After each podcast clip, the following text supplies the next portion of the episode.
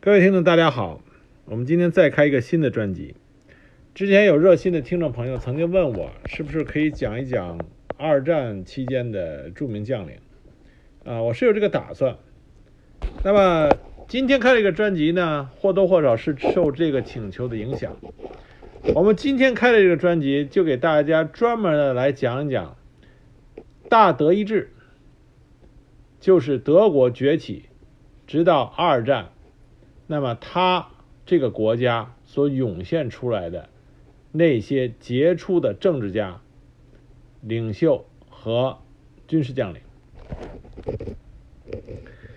那德国，它能够成为直到今天都是欧洲举足轻重的、具有影响力的大国，它的崛起是迅速的、强有力的，这和它拥有一大批杰出的人才啊是密不可分的。那说到大德意志的崛起，我们就要说一说他的奠基人，这个人。就是有着“铁血首相”之称的俾斯麦。俾斯麦这个人，他不仅仅是在德国、欧洲，无论是同时代还是在他在之后的史评里边，他都拥拥有着无人可比的声望。当时在东方，传统古老的古国日本、中国。他们所拥有的杰出的首相人才，包括日本的伊藤博文，包括中国的李鸿章，都曾经被别人以赞扬的方式比喻为东方的俾斯麦。由此可以看啊，可以看见俾斯麦这个人，在世界历史中评价都是相当高的。俾斯麦他的全名用德语来念的话啊，我不一定标准，但是德语念是这么念的，叫。Otto Edward Leopold von Bismarck 啊，他的名字里有一个德国贵族的尊姓冯，就是 von，所以他代表的是他出身的是容克贵族。那么史称他的外号叫做铁血宰相，德语的说法叫 Asmer Kanzler，就是铁血首相。他另外的绰号还有德国的建筑师、德国的领航员。俾斯麦他一生是以德国的国家利益至上。狭义点说，他是以普鲁士的国家利益至上。为了国家利益，他可以和他忠心耿耿的君上威廉一世进行争吵。他既打击工人运动，同时为了工人的权益，也就是说为了国家的稳定，他可以提出世界上最早的工人养老金、健康医疗保险制度和社会保险。所以说，俾斯麦他是一个杰出的政治家，他全盘的政策施行都是为了这个国家利益而出发，作为出发点的，包括他杰出的外交手腕，都是为了德意志争取到最大的利益。正是因为他所进行的强有力的奠基，为后来德意志帝国在整个欧洲的崛起奠定了坚实的基础，影响了整整一个二十世纪。一八一五年，俾斯麦诞生在普鲁士的勃兰登堡马尔特马克区的申豪森庄园。他们家本身就是贵族。小时候的俾斯麦受过良好的教育。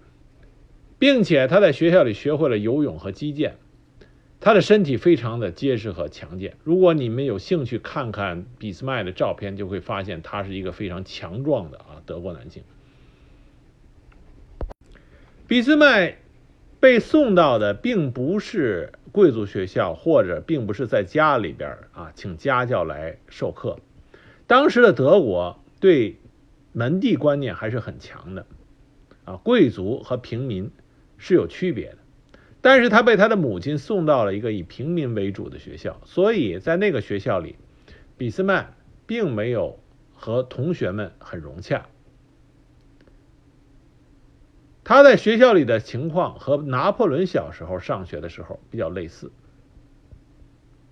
以至于在他十一岁的时候，学校给他的评语写的是这么写的：说该生今后必须克制好发怒的习气，在学校的娱乐活动中应注意适度，不能放纵自己，更不能对作业敷衍塞责。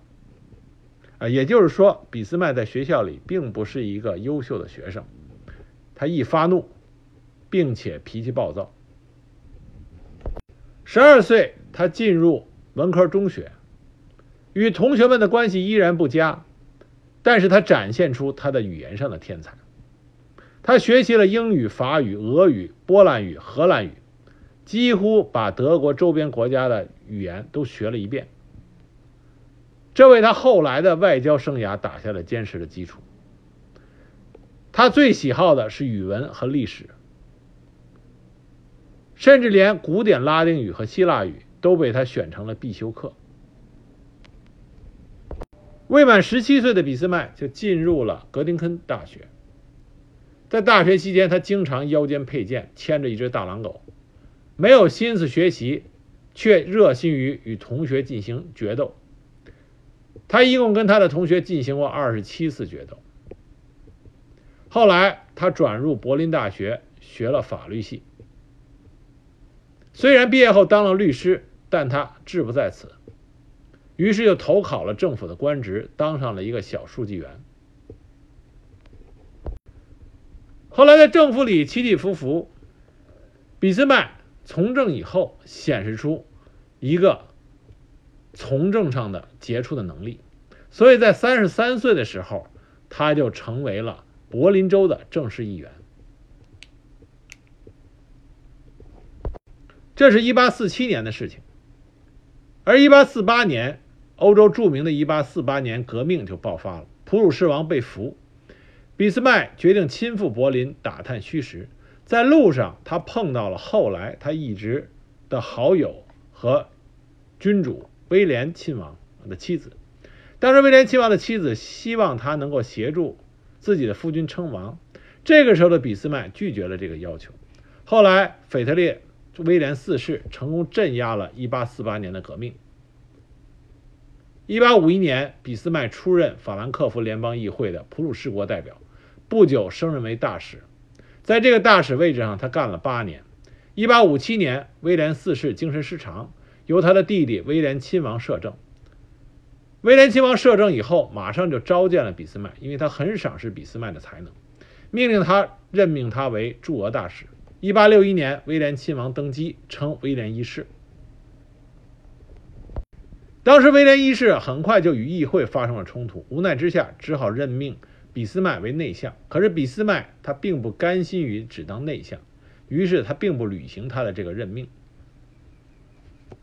一八六二年春，俾斯麦回到柏林，普鲁士王因为内部的压力不能升他为为首相，于是他就请辞，被改派为驻法大使。很快，普鲁士的政府和议会。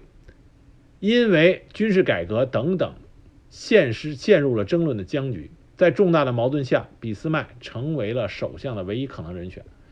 一八六二年九月二十三日，威廉一世召回了俾斯麦，任命他为首相兼外交大臣。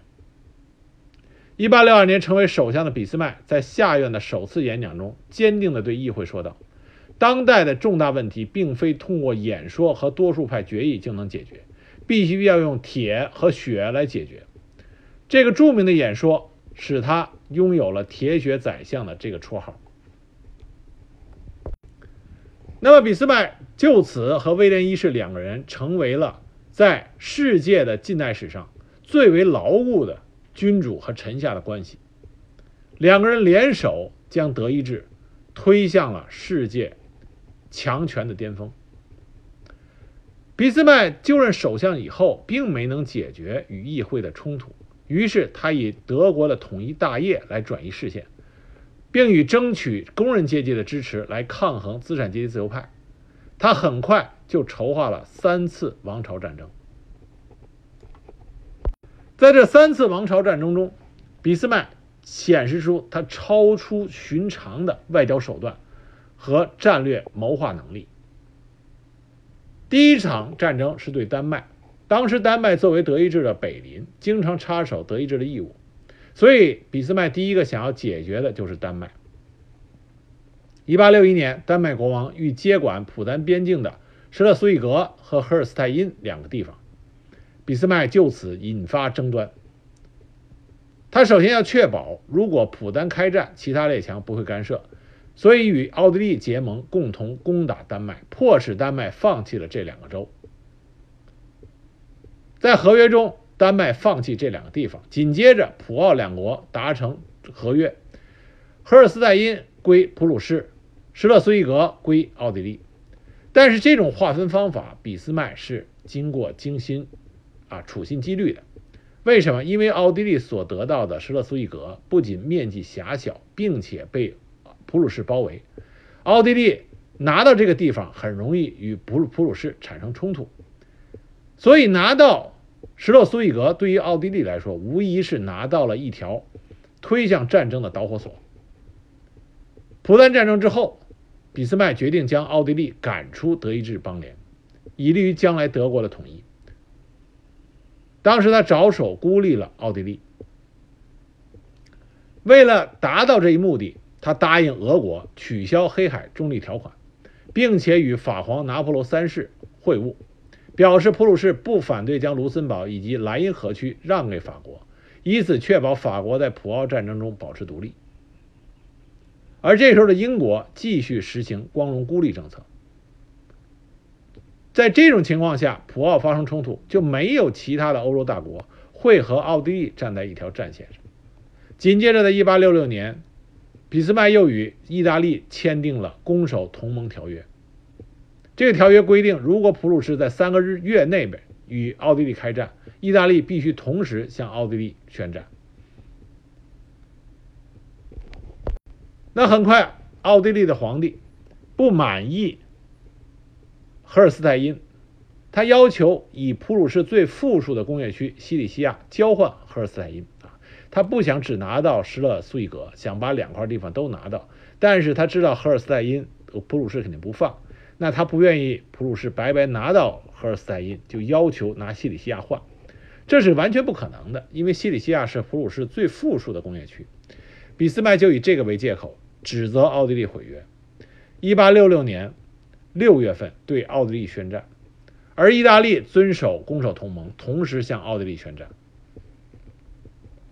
一八六六年，普鲁士以二十九点一万的军力在萨多瓦与二十三点八万的奥军发生大战，就是萨多瓦会战，奥军战败。而在奥军战败之后，俾斯麦他出于国家利益的考虑，他认为消灭奥地利并不是首要目标，最重要的是统一德国。于是，他在1866年与奥地利签订了布拉格条约，给了奥地利极为宽容的讲和条件，并且与奥地利保持了良好的关系。那么，普奥战争结束以后，妨碍德国统一的就只剩下背后控制的南德诸邦的法国。那法国当时控制的南德意志地区各个邦国，阻碍着德国的统一。那么，俾斯麦加紧统一德国，普法之间的矛盾就越来越尖锐。一八七零年，普法因为西班牙王位继承问题发生纠纷，普鲁士做了些让步，但是拿破仑三世得寸进尺。当时威廉一世打算以温和的口吻予以拒绝，可是俾斯麦认为这是一个极佳的刺激法国宣战的机会。在与军方商议之后，他篡改了威廉一世的电报内容。使其带上了侮辱法国的口吻，并相信这他的原话是这么说的：“这将对高卢牛起到一块红布的效果啊，就肯定不会把他激怒。”果不其然，电文一发表，法国政府是狂怒。次日清晨，法国皇帝拿破仑三世决定宣战，而普鲁士也向德意志联邦、北德意志联邦发发布了动员令。七月十九日，法国首先向普鲁士宣战，普法战争就此爆发。那俾斯麦这个时候借此团结了德意志民族，对法国进行了进攻。很快，普鲁士就击溃了入侵的法军，并反攻法国。在色当战役中，普军大败法军，拿破仑三世投降。紧接着，普军进军巴黎，协助着巴黎新政立的国防政府，消灭了啊，那么共产主义的第一个政治实体——巴黎公社。十月五日，威廉一世的大本营迁到距离法巴黎二十二公里的凡尔赛。那么这个时候，俾斯麦知道统一德国的时候到了。难得的四个大邦，包括最喜欢分庭抗礼的巴伐利亚，都有了统一的要求。他们派了代表团来到了凡尔赛。俾斯麦抓住契机，建议召开伦敦会议。这个会议在伦敦召开，使英国获得了面子，俄国得到了实惠。而法兰西又被战败，所以当时欧洲的几个强大的国家都没有办法再干扰普鲁士统一德意志联邦。最终，柏林帝国议会压倒多数通过，宣布了德国统一。这个时候的俾斯麦帮助他的主上威廉一世，成就了统一德意志、建立德意志帝国的这个赫赫威名。到了1888年，威廉一世逝世了，腓特烈三世继位。但是继位99日之后，腓特烈三世病故，其孙子威廉二世继位。当时威廉二世只有29岁，年轻气盛的少年皇帝不甘于受制于俾斯麦，可俾斯麦在很多问题上出现分歧，而俾斯麦已经达到了73岁的高龄，执政长达26年，所以俾斯麦心灰意冷，就提出了辞呈。1890年3月20日。全世界都得到了一个最头号新闻，就是德意志的铁血宰相辞职了。辞职之后，俾斯麦是隐居于他的庄园。在一八九八年，他悄然离世，享年了八十三岁。在他死后，俾斯麦被进行了国葬，在他墓碑上刻的字是“冯俾斯麦侯爵威廉一世皇帝的忠实的德国仆人”。他的一生都是为着。德国德意志这个国家利益而考虑的。俾斯麦作为一个杰出的政治家和战略家，他在他的各个方面都是出于国家利益为出发的基本点。比如说在政治方面，他并没有说一味的支持资产阶级自由派，或者一味的支持工人阶级，他更多的是利用双方面之间的这种争斗来维持住德意志这个国家的发展和稳定。比如说，他提出了很多保障工人的措施，来保障工人阶级利益，从而打击和压制社会民主党。即使德国是世界上第一个拥有劳工立法的国家，但这并不代表着俾斯麦就是支持工人阶级的。我们之前提到，他镇压了和法国军队一起镇压了共产主义的第一个政治实体啊，巴黎公社。所以，对于各种政治思潮来说，俾斯麦更加考虑的是这些政治思潮和主义到底对德意志这个国家有什么好处。军事上来讲，俾斯麦并不是一个虽然叫铁血宰相，但他并不是一个军事狂人。他的原话，他曾经说过，他认为仅通过暴力事件来推进德国的统一是可能的，但是一个完全不同的问题是造成一场暴力灾难的使命和选择时机的责任。他认为武力的使用一定要慎重，必须服从于现实政治目的。很可惜，他的后来的继任者，德国的继任者，那么在很大程度上并没有遵循他所说的这一点啊，在武力使用上、对外扩张上，并没有出于现实的政治目的服务，所以才导致德国在两次大战中啊，一次、两次都战败了。俾斯麦的外交手段和外交策略。也是公认的，乃至今天来看都是杰出的。他当时他的外交策略，他坚信一个大国唯一健全的基础，这一点正是他大大有别于小国的，就是国家利益主义，而不是浪漫主义。为一个不符合自己利益的事业去打仗，对一个大国来说是不相称。他认为在国际关系中，国家总是以本国利益至上，以国家利益为依据来决定其对外行为的，不会为了其他国家而出卖自己的国家利益。他认为以感情为依据的政策是没有交互性的。他认为对外政策中的理想就是没有偏见，决定问题不要受于外国及其当政者的反感或好感的影响。啊，他认为外交政策唯一出发点就是自国的利益啊，自己的利益，跟其他国家没有任何关系。在他的三次王朝战争中，战争的准备阶段，俾斯麦。都是利用他的外交手腕，造成他的敌人得不到任何的同盟，最大程度的孤立敌人，使外交服务于战争，服务于国家利益。这一集我们主要讲的是俾斯麦的他的生平啊，比较简短一集，因为我觉得俾斯麦用一集来讲啊，长度跨跨的太大。